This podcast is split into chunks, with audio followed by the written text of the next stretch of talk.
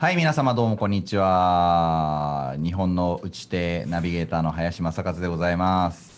そして今日はクリステートさん、イエーイはいありがとうございます。ありがとうございますはい、こんにちは。もうスタジオに来ていただいてます。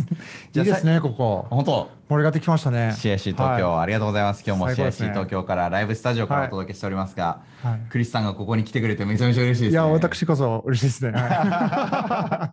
は ありがとうございますい。。はい。じゃあ最初にちょっと番組の紹介をさせてもらいますはいすいませんはい、えーというわけで、この番組は日本最大級のイノベーションセンター、リアルの出会いに価値がある CIC 東京のライブスタジオから今日もお届けしております。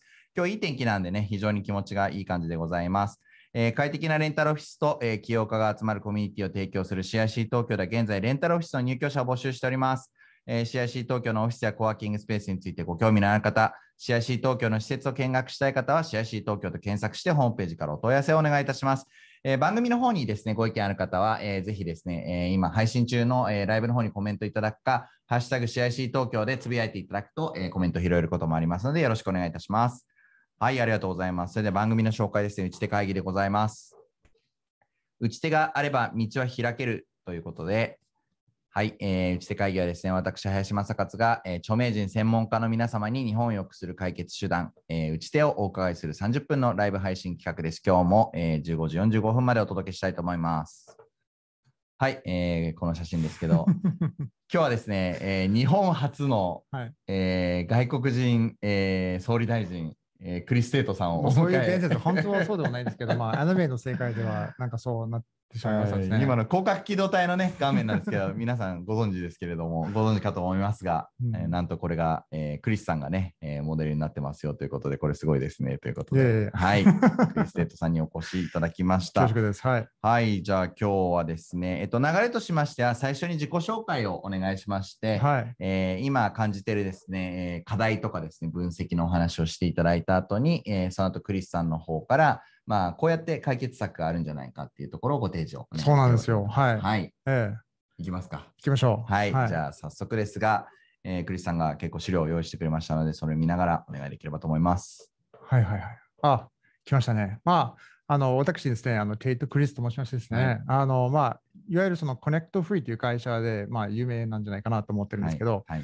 僕らこの低レイヤーというか、コンピューター一番低い層で、ちょっとこう、マニアックなことやりすぎてきて、うんうんうん。まあ、あの政治家まで、いわゆるそのいろんな会長、社長までは、なんか、クリス君何してるかいつもわからないんですけど す。すごそうですねっていう ことで、はい。あの、まあ、もちろんその、まあ、なんていうんだろう、こういう、あの、本当にもうコンピューターの、もうこういうドンピシャの中の第二インターネット作るまでとか、いろいろこうメニアックなことやってるんですけど、うんうん皆さんわからないんですよ。わかんないでねちょっと、あの、これはまあ、ことの世界で、要するに新しい、こう、本当にコンピューターのことも頑張ろうとやりながらですね、はい。実はですね、あの、もう一つのちょっと会社を、はい。なんと設立しましてですね、はい おあのもう一つのちょっと、もしかしてこれだったらクリス君の才能をちょっと、まあ、響くかなっていうか、別に、あの、はい。あの、ことの代わりにこう、ものも大事なんじゃないですか、日本人にとっては。大事ですね。なんで、この狙い株式会社ですね、あの、うんを、えー設立しましたんですが、はえー早速なんですが、おはい、質問でございます。はい。はい。これらの、えー製品ですね、商品の、えー共通点は何でしょうか？これなんでしょうね。はい。これね、ちなみに私が撮った写真なんですけど、はい。よくですね、もう綺麗な顔してるんですよね、日本の製うん品は。うんうん。で、なんか様々な製品あるんですけど、なんか共通点あるんですかねっていう。共通点ありますか、ねえちょっとなんか全然わかんないです、ね。わからないですよね。はいはい、これ、あの、バーコードです。ああ、なるほど。すべてがバーコードついてるんですよ。あの、はい例えばこのあ、ちょっとこっちのキャメラ見えるかわかんないんですけど、はいなんか、あの、まあ、ね、うんその、うですね際になんかこう、何でもバーコードついてるんですよね。ついてますね。これね、あの謎なんですけれども、はいあの1平方メートル以内ですね、自分から離れて1メートル、必ずバーコードあるらしいんですよ。ああ、もう、そそのぐらいの密度がバーコード密度。はい、もうとんでもないです。あの、もう、あの、来てますね、ともにね。あ、確かにね、なんか見回しただけでもバーコードあるもんね。はい、そうなんですよ。こういう共通点でございます。はい。はい。で、まあ、あの、こういうなんかこう、ちょっと何か解決しようと思ってるなんですけれども、はいまあ、あの、いわゆるその、やっぱりこう、こんなに綺麗にこう製品が並んでるじゃないですか。はいやっぱり欲しいもの欲しいじゃないですか。はい。えー例えばこれ、色発生やし、そのあこれまた飲みたいなと思ってたら、はい。まあ、素直にバーコードあるからこそ、また注文すればいいんじゃないかなと思うんだけど、今、う世の中そうじゃないですよね。うんうん。どっちかっていうと、その、まあ、あのお店に行かないといけないっていう、はいはいまあそういう流れになってるかと思うんですけど、はい。正直めんどくさいです。はい。ね、あの、こういう製品が本当にコンビニにあるのか、うんうんえードラッグストアにあるのか、うん在庫がどこにあるのかで、また値段うんですね、えーどうなってるかっていうの、いろんなチラシがあったりと、もうこんな、聞くだけ、このスライド見るだけでさ、うんもう手いっぱいですし、こう忙しいじゃないですか、うんうんこういうのはちょっとダメなんじゃないですか。じゃあ、何がいいのかっていう話なんですけど、これはこういう、もう本当に、えー実際にこう大事なところなんですけど、こういうスライドが動くのかに、これまたクリックすればいいのか？あはははいはいはい。で、この取引えー上なんですよ。取引所なんですよ。これは面白いんですよ。うんというのが、えこのここうちょっと経済的な言葉になってしまうんですけどね、はい。これまたマークさんの解釈お願いしますね。はい。あの あの公平、えー公平の市場はい。という。言葉とか、はい。公平の市場って何ぞいみたいな、なんかうんうん。公平、不公平っていうよくこういうことをうんうん。聞いたりするんですけど、じゃあ、うんこうあ公平っていうことはもうフェアなんですよね。うんうん。英語で言うとフェアなんですけど、うんうん。で、まあ、経済的なこういう、例えば取引所的に言うとですね、あのいわゆるその、まあ、自分の情報が、まあ、回ってるってことですよ。うんうんだから、その、えーん製品の値段、商品の値段だけではなくて、うんうん。あの実際にその、えーどのぐらい取引やってるんです。例えうんうん。ば株式上だとですねうん、すべ、ての株式がこう番号になってるんですね。うんうんうん。トヨタの株とか、うんうんうん NTT の株とか、そういうの、うんうんこう株式コードあるじゃないですか。やっぱうんうんりそれもバーコードと似てる番号なんですね。で、まあ、こう狙いのこうベースのアイディアっていうのは、うん。こういうちょっと、あの、要するにこういう取引所のアクションですね、うん。こう、あの、インスタントオークションですね、うん。あの、それぞれの売り主、それぞれのえ買い主が瞬時にこう、マッチングしてきて、えっと出来上がるということなんですね。そう、マーケットを作りたいってことなんですね。そうなんですよ。で、うん。なんとこういうのは、まあ、聞いたことないし、うん。あの僕もこんな、なんかバーコード、誰もなんかそういう意味で使っていないんだよね。だから、その、コンスューマー側でこういうバーコを使っていくっていうのは、この取引所ってやっていくのめっちゃ面白いじゃんと。で、あの一番面白いのは、この売り主もあの手数料を0円にしていってですね、結構面白い仕組みになってるかと思うんですけど、まあ、あのこういうこう、僕ね、あのうん。エンジニアなんですよね、ベースが。だから、えー本当にこういう商売人になるとか、うんそういうちょっと現場を見てみると、どんな感じなのかって、いろいろこう、まあ、あの座ってみたんですけどこのネライの流れ、すごい一番いいのが、本当にこの素直にですね、このはいマーケットプレイスというか、取引所のエクスチェンジなんですね。はい例えばこれ、イロハスの、はい。えー50円で欲しい、100円で欲しいと。はいはいでこれは自分の家まで届くようにですね。でもちろんその、あの物理、物まあ、物流って言ってですね、まあ、そういう倉庫っていうっていうかですね、あのバーコードの情報を皆さん持ってるんですよ。あと在庫何個、あと規模価格とか。で、なんかこう、いくらぐらいで送ってきたら、そのデータをもうそれもアップするんですよ、うん取引所まで。うんで、その例えばこの、これは100円で欲しいんだと。で、100円でちゃんと送ることができたら、マッチングするんですよ。なるほど。で、それを送ると。はいシンプルでしょ？はい。で、あの、これなんとこれも結構でかいかなと思ってるんですけど、うんこういうあの幅広くですね、この特許も取ってしまったんですよ。ううんうんうんあの、Amazon だったらですね、はいあの昔このワンクリックっていう特許があったと思うんですけど、ありますね。こう。こういうポチッと押していくとすぐに自分の家に届くみたいな、うんこう、重症、こう、うんあの、そういうなんか特許あったから結構鍵になったかと思うんですけど、そうですね。僕の鍵はこの特許もなってきていて、うん。結構この、すなわち取引所みたいなこともそれあって、うんうん。こういうあの2年間特許庁とやり取りさせられたんですよ。うんうん。そのあのここれもなんかこう素直なこう本当にあのこうピュアなアイディアですよね。うんうんうんまさにそのまさかその誰もやってなかったっていうか、うん誰かやってる人とない思ったんですよ。証明をしなきゃいけなかそうなんですよ。そうなんですよ。で、これはもう得たんで、はいあのいけるんじゃないかと。はいはい。これは結構力。これちょっと直すわね、これ。はい。あこれはいはい。で、基本的にじゃあこういう仕組みが分かったと。ねはいこうやって瞬時にこうマッチングするじゃないかと。はい。基本的にこう EC と何が違うのかとか、EC そもそも EC じゃんみたいな。うんうんうん。Amazon とか楽天とかみんなやってんじゃないのっていう話なんですけど、基本的にですね、もう僕のアイディアだったのは、まあ、こういうバーコードあるからこそ、その、ね、僕の近くにこの在庫どこにあるかっていうのをマッチングすればいい,、はいし、はい。それでなんか基本的にその普通になんであのそもそものお店が参加しないのかっていうことすごい不思議なと思ったので、こういうリストアップ知ったんですけど、結局広告なんですよ。アドバタイズ。はい。なんで、あのもう結構勇気になってるのは、その88%はまだ EC になってないなるほどこれ、そうですね経産省のデータなんですけど。ですね。はい。で、まあ、ここ結構ちょっと議論していきたいなとも結構ポイントなんですけど、これが結構まあ皆さん、本当に正直、皆さんこう多分僕も僕もね、この狙いやる前に、本当に Amazon とか楽天、本当に最高だと思ったんですよ。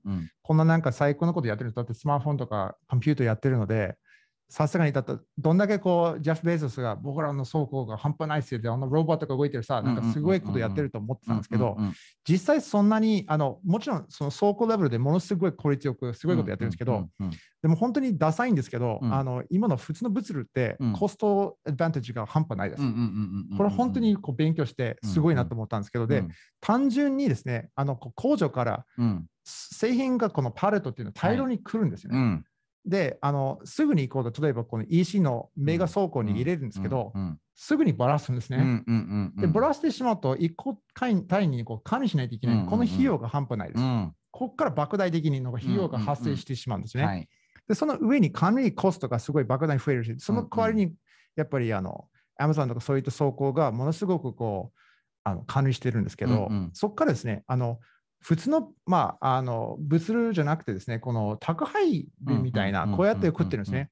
これがね、めっちゃ遠くて、その納品、納期があるわけですよ。うんうんでその納期もあるからこそ、また管理しないといけないんで、うんうんお問い合わせ番号ってやつですよ。うんそれもまたコストがあるので、うんもう、あの、だからこう、Amazon 結構、ほら、ヤマトとか皆さん揉めたでしょ、うんなんか一時期なんかよくわかんないですけど、その、なんかもっと安くなるんじゃないのとか、安くなりませんとか、やっぱりコストがあるんですよ。で、やっぱりこう狙いみたいなこういう仕組みがあるとしても、こういうあの普通の仕組みっていうのは、やっぱりパレット来るからこう、ゆっくりと期待せずにですね、うんうんゆっくりとパレットが来るんですよ。うんで、あ在庫来ましたね。うんうんうんで、実際にお店行って買い上げるときに、うんもうあるので、こう結構コスパがあのすごいんです。はい。で、はいでまあ、これは SDGs でもないんですけど、まあ、よ要するにこれはあの狙いは家 EC ではないと。うんうんうんこれはやっぱり僕らも営業しに行かないといけないところが売り主としてですね、うんうん普通のお店なんですよ。うんで普通のお店はやっぱり EC がものすごく怖いんですって。うん嫌なんですって。うんもうななんかこう、ほら、あの子供の頃にさ、うん水と電気が合わないじゃんみたいな、うんうんうんうんそういうなんかあるんですかね。アメリカであるんですけど、日本人そんなのあるかな。うん水とね電気が合わないよと。うんうんそそういうなんかこう、皆さんがこう、この EC っていうか電気アレルギーとかそのあるわけですね。うん。90年代だってさ、まだインターネットがなかったんでしょ？うんうんなかった。で、コンピューターがないでしょ、うん。でそういうことがあったからこそ、そのやっぱりセンターを作ってうん。遠距離から行ったと思うんですけど、うんうんこれはね、あの僕らこう DX だと思ってるんです。今、こう PayPay も使えるじゃないですか、うん現場に。使えますね。皆さんつながってるんですよ。うん。めっちゃそういうか盛り上がってるけど、こうやってちょっとハイライトできるかわかんないですけど、カーサーはどうなってるかわかんないですけど、こう、まあ、数兆ドル相当の、もうこういう物流ネットワークを僕らはこう、うんアクティベートしたいです。アクティベートして、今のままのやり方をこう、はい。もっとやっていくと。はい。で、基本的にね、例えば、えっ、と、またカーサーがどうな、これ、これ、おっとっとっとっと、おいよおい。よ、これ、これで、ちょっとここから議論していきたいなと思うんですけど、うんうん。これはね、あの、スマートフォンかける、うん。ね、うん。物流だけじゃないですけど、スマートフォンかけるその小売業ですね、はい。が、あのやっぱりこう、うまくいける、うまくいけないみたいな、だってはいはいアマゾンが8000億が赤字なんですよ、あの事業がね。うんうんうんうんそうそうで、例えばニューヨークでこのグリラスという、なんかウーバーイーツみたいなはい超ハイパーバーンですよ。うんうん10分以内に届く。うんうんでも、あれはめっちゃ赤字なんですよ。うんでみんな赤字なんですよ。うん全員赤字なんだけど、赤字普通の店は赤字じゃないのに、うんうんじゃあそのスマートフォンって本当にいけんの？うんうんこれ結構日本人の方々だと88%は、うんあの EC じゃないですよね。うんうんうんだからこれいけんのと。で、はい僕がこれ狙いに一番すぎなと思ってるのが、基本的にこの公正な価格を発見する道具だと思ってるんですね。うんうんうん要するにそれ、それぞれの地方によって、それぞれの市場によってですね、うんうん。こういうやっぱりこう、掛け算的にこううんうん。売り売り主と買い主が出会える、うんうん。これだぜっていうのがあると思うんですね。ありますね。で、これであの狙いで解決できるからどうよ、うん。マークさん。はい、ありがとうございます。はい来ましたね。ごめんなさいね。は 一回じゃあ画面の方大丈夫本当になんか時間少ないから、申し訳ないですけど、もうクリスのこのダッシュにみんなついてこれたんでしょうかっていう。ごめんなさいね。はい、ゆっくり、まあ、これであのリポーティングしてるから、またゆっくり見たそうですね。ない。あのはい解説しようっていうことで、あの、はい私がですね、あのクリスからお伺いして、まあ最初これ、えーあれですね、クリスがサバイにいる時ですかね。はいお味噌汁飲んでる時に僕に メッセンジャーでコールをくれて説明してくれて、もう本当に天才的アイデアでマジでびっくりしたんですけど、おあの要はクリスアマゾン倒すって言ってるんですよね。う そうですね。はいで、合ってますよね、アマゾン倒す。合っております。はい。うんで、えっと、要は一つの事業者が、まあ、どんどんどんどん物を集めていって、はいまあ、バイングもどんどん安くなっていって、はいでそれで、まあえっと配送を一手に握って、えーやっていくってモデルってあんまり公平じゃないよねっていうのが最初あのクリスさんの言ってたことで、でその後で、えーこういうモデルがありえるんじゃないかって教えてくれたのがあの、えー要はですね近所のお店に、えーイロハスを持っていうんる、うんそうそうそう、そうなんです。あの売店のおばあちゃんのところにはいこのイロハスがあれば、イロハスはよって。はい、そうですね。はい、そう。で、それを、要はアマゾンからわざわざ届けなくても、おばあちゃんのところから誰かが届けてあげてもいいし、おばあちゃんが届けてあげてもいい。これ、もちろんココココロナ、コココロの製品ですよね。そう。だから名古屋から来るんですよ。福井で注文する場合ですよ。そうですよね。名古屋からわざわざ来るんですよ。あの、うん EC のあのそのセンターがないから、アマゾンは。ああ、そうそう。だからそれおが無駄だよねと。無駄です。で、福井でこのイロハスのこはいのバーコードの、そう。バーコード情報って1位なので、はこのバーコード情報にも基づいてはいこれが欲しいっていうふうに狙いのプラットフォーム上で言うと、あ近くの福井のこことかうんははいくら、例えば、えーじゃあ配送料込みで200円で届けます。えー近所のタバコ屋さん300円で届けます。近所のスーパーは250円で届けますっていう、そういうことですよね。そうなんですけど、でもね、これは取引所のすごいところで、一番安い値段でしか買えないですよ。なるほど。だから取引所、次の株のあの売り主に、一番売り主の安い値段しか買えないです。なるほど。じゃあみんな、えー、と安い方にベットしていくっていうことですよね。そうそうそう。だから、うんうんあのもちろんね、あの、なんていうんだろう、その高く売っていいんですよ。自信があって、売り主として高く売っていて、うんうんやっぱりいるので、それやっていいんですけど、でも1円でも安くて誰か売ってたら、うんそこからそこに行っちゃうんですよ。そうですね。まあ、アマゾンはいもそうですよね。だからダブルオークションでいいんですけど、まあ、インスタントオークションなんですね。うんうんはい。だから、えっ、と、一番安いところの人の引き合わせて、それを買ってもらう形に。そう、考えずにですね、うん、考えずにポチッと押せるんですよ。なるほど。で僕らの UI はね、うんちょっとまだなんかこう、やっぱり敵が多いような、なんかそういう、こういうようなシンプルな UI なんですよ。おすごいこれは、あの、だからで、サクサク動くでしょ？あ。これ見せたいですね。これ見せたいけどちょっとあまだダメか。これすごいよ。これ、あ、なるほど。この UI でできるんですよ。だから、見たらですね、楽天とか Amazon の画面はうんうん広告だらけなんですよ。うんうんうんで、コカ・コーラで Amazon で売りたいんやったら、うんすごい広告費を払わなあかんですよ。うんうん。だから一ア番マゾンにコカ・コーラがお金を払わなきゃいけない。あ、違います。うん Amazon、コーラ売りたいんだったら、うんその店としてうん Amazon におあ金払うんですよそうだね。そうだね。でうんうんうんあのお客さんとしてはこうんう邪魔なんですようんうん。チラシみたいな邪魔なんですよ。うん自分が欲しいものは欲しいんですよ。欲しい。で今は今今画面見せたら結構シンプルでしょ、わかりやすい。やばいですよ。うん。やばいやばい。ごい。やばいやばい。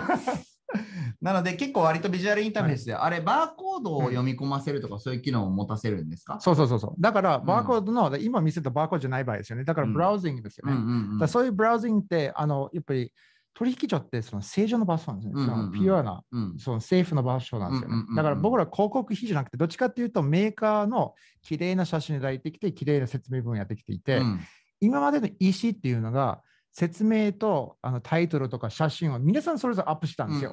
だそういうなんかバーコードで揃ってガチでやるっていうのが、あのあんまりやってないんですよ。うんうんうんで、Amazon もちろんガチでそうんの、うん物流と関係するともやってるんですが、こんななんかこう、マーケットプレイスみたいに、本当に買い主と売り主ができるんですよね。なってない。すごい。なってないです。なので結構ピアツーピアですよね、言ってみればね。あそうなんですよのーもう B2B もできるし、B2C で C2C もできるし。C2C はダメです。あ C2C ダメそう、それは信用しないといけないので、あああ、そっか。の契約しないといけないです、売り主は。なるほどだから。ちゃんと信頼できるところしか来ないです。うんうん、なるほど。それは大事です。はいうんはいじゃあそういうところで、まあ、小売りだからメルカリは大事です。メメルカリは全然それそれ予定ないです。そういうことですね C2C はやっぱりそういった経営になるんじゃないかなとそう思います。いうことですね。はいだから、はいそのマーケットには触らないっていうことそうなんですなんですね。よ。うん B2B とか B2C とかそんなもんなんですね。でも小売りのお店とかで、地方のこのタバコ屋さんとかで、はいやっぱりこのジュースって一体何ヶ月前のやつなんだろうなっていうの結構あったりするんで、ああいう在庫とかって、まあ、はけさせたいと思ってるはずなんですよね。はい。だから、あの、うん。もちろんね、ちゃんと新品でないとダメなんですが、うん。まあ、そろそろだなっていう思ったところでも、賞味期限のところでね、はい、できると思うし、まあ、これはドンキホーテみたいなモデルもあると思うんですよね。うん。だから、あの、やっぱりこうどんどんこう値段、事前に下がればいいんですよね。うん。だから、あとは例えば、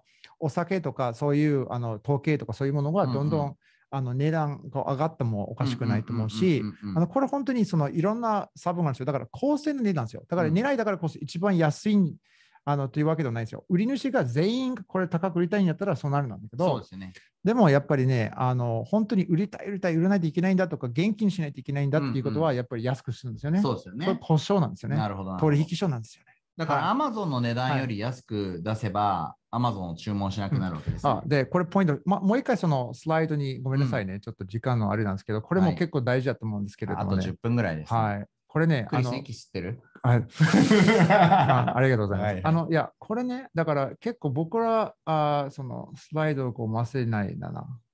もちろん前ですか？前々、おお、来た来た来た。えーっとですね、うん。よしよしよし。これなんですよ。うんこれね、うん取引、えーのこれ1%ですね、はいと5円を取るんですよ。うんうん買い主からこのスキームそうなんだ、だから売り主は0円。円なんですよ。だから好きな値段ゲットできます。うん。これすごい大事。つまり、うんあのお店の在庫をそのままアップしてきて、そのまま値段、もうマッチングしたら、うん。もうそのままになっちゃうんですよ。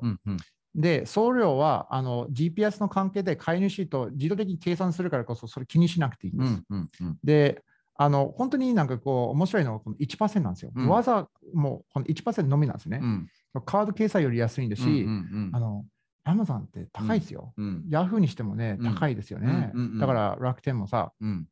だから Amazon で売ってるんだったら、うんあんなにこう余裕、マージンがあるわけですよ。うんうんうんそういう遊べるマージンがあるわけよね。だから、きっとですね、今 Amazon よりもこうネライの方が安いはずですね。うんうんうんなるほど Amazon の倍にしてますよ。うんでも、うんもっと安くなると思うんですよ。だから本当にこういうスーパーロップ、はい hyper local って言うんですけど、うんうんこの、えー一番最後にね、こういう本当にこう、この近いエリアなんですよ。このハイパーローカルね。うんこういうローカルなところが、地元のお店でよ。すよねだからどんどん近くなればなるほどですよ。うんあのチャリでもいいしう、ん手渡してもいいんですよ。そうですよねはい。だから、えー配送料はもらえるけれども、えーそれをもらって外注しなくても自分で届けちゃってもいいわけですよね。そうなんですよ。うんうんうんうんそうなんですよ。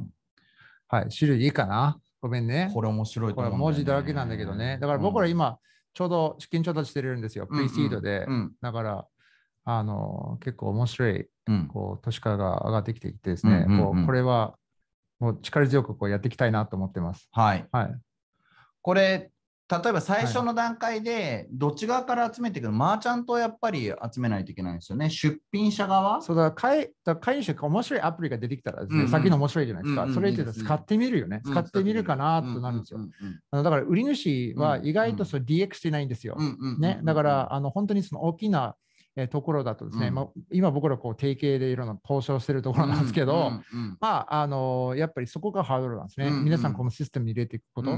でも最初その CSV とかこう、うん。本当にデータだけでアップしていいようなうんうんうんうんあの仕組みもしてるんですが、はい、そのそこが僕らのこれから、えー最初のこうやっぱりこう売り主を集まることが僕らの、えー大変なことだだだけどこの、まあ、特許も含めてですね、うん。全世界的にこれでいけるんじゃないかなと思いけますよね。だからこうシンガポールとかさあ台湾とか韓国とかいいね。もちろんヨーロッパですね。あの狭い町がですね、うん。もう皆さんこうやっぱりはい。物流結構出来合ってるんですか、うん。日本もそうだと思うんですけど、そうね。はい、だからシンガポールとかね、はい。特になんかいいのスライドはよろしいです。はい。はい、ありがとうございます。また顔にありがとうございます。大きく。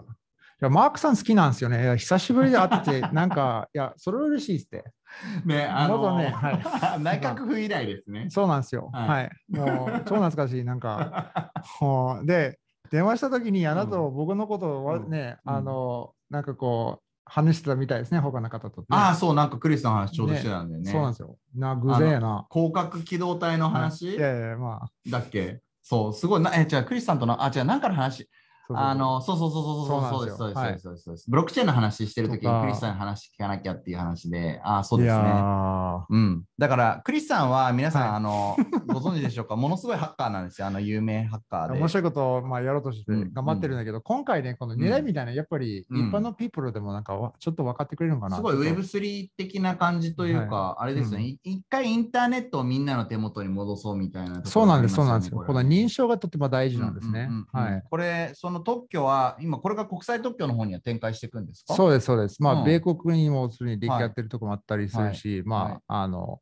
ずーっとね、だからやっぱりね、こう本当に知的財産的に、だから大きな企業がいるんですよ、世の中に。うんうんうん。でちゃんと守る方法って、やっぱり地味にやっていかないといけないし、そうねもう皆さん、こう、やっぱり早くこうアップしたがるじゃないですか。うんうんうんで僕がちょっと余裕があって、ゆっくりゆっくり、なんか亀のようにうんうんこうちゃんとやってるんで、う んはい、丁寧にね。なんか、あのはい CIC 東京にもあの、こ 国際特許事務所が入ってますので、ぜひあご利用ください。そう、いや、皆さんにもちょっと、ね、すもう本当にもう、はい綺麗な場所ですね。これいいようん。最高ですね。ね。はい。もうここのビューもいいんですけど、この中身もね、うんいいですよ。はい。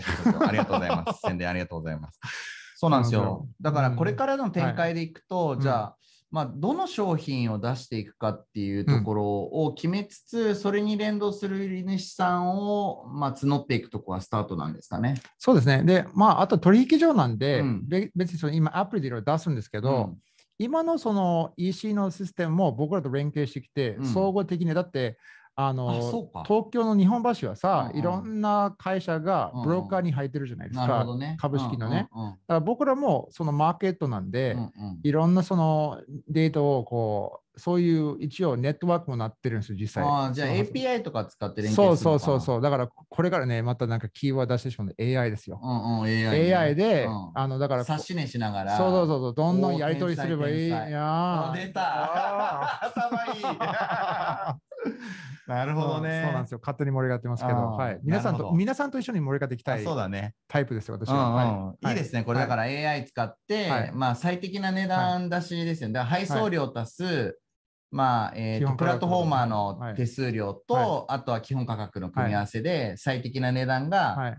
まあだから本当にその神の見えざれてじゃないけど、そうなんですよ。うんね 最適な値段がちゃんと決まるっていうことですよね、これでね。はい、そうなんです。これ誰幸せにしたいんですか、クリスは？Everybody ですね。おお、すごいね。Everybody is 幸せ。だから売り主も調べ、ね、だから売り主は何も手数料ないんですよ。うんうんうん、欲しい、あの価格ももらうんですって？そうですよねだ。から今、Amazon の費用を皆さん載せてるだけですよ。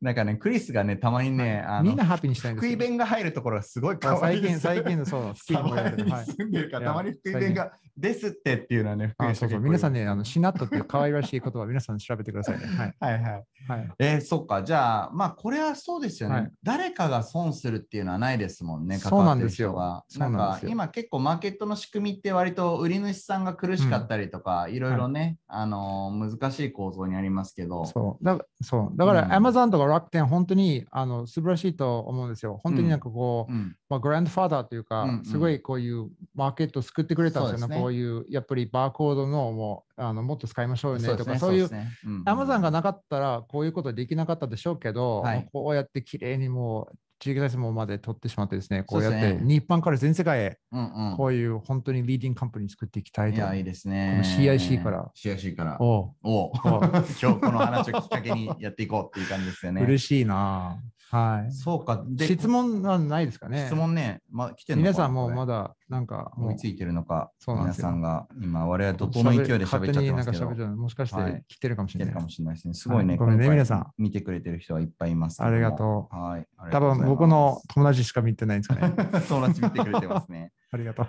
はい。なので、狙い、はい。そうですね、残り2分ぐらいのところで、じゃあですね、ん。狙いの打ち手をのまとめをですね、あのはい。今日、えークリスさんとしては、えーと、経済構造改革、あ、ごめんなさい、経済構造変革の打ち手っていうところで、はい。えーまとめをお願いしたいと思ってるんですけど、じゃあ残り2分ぐらいで、じゃあちょっとそれ喋ってもらってもいいですか？ありがとうございます。いや、あの、なんていうのね、こう、皆さんですね、このコロナも得てですね、あの、やっぱり、えっ、と、物流も含めていろんな変革があるんですね。うんガソリンもすごい高くなったりとか、やっぱりその、あのこういうダイナミックなこういうデジタルの世の中に、えっと、値段がそういうずっと高定なわけないんですよ。うんで、やっぱりその、いろんなところによって、やっぱり値段上がったり下がったりすると、あの基本的に皆さんにとって、あのフェアな値段になってきるんだと思うので、こうやって本当にそういう、あのまあ、あるすべきな姿の経済をやっとこう手に入ってくるんじゃないかなと思ってます。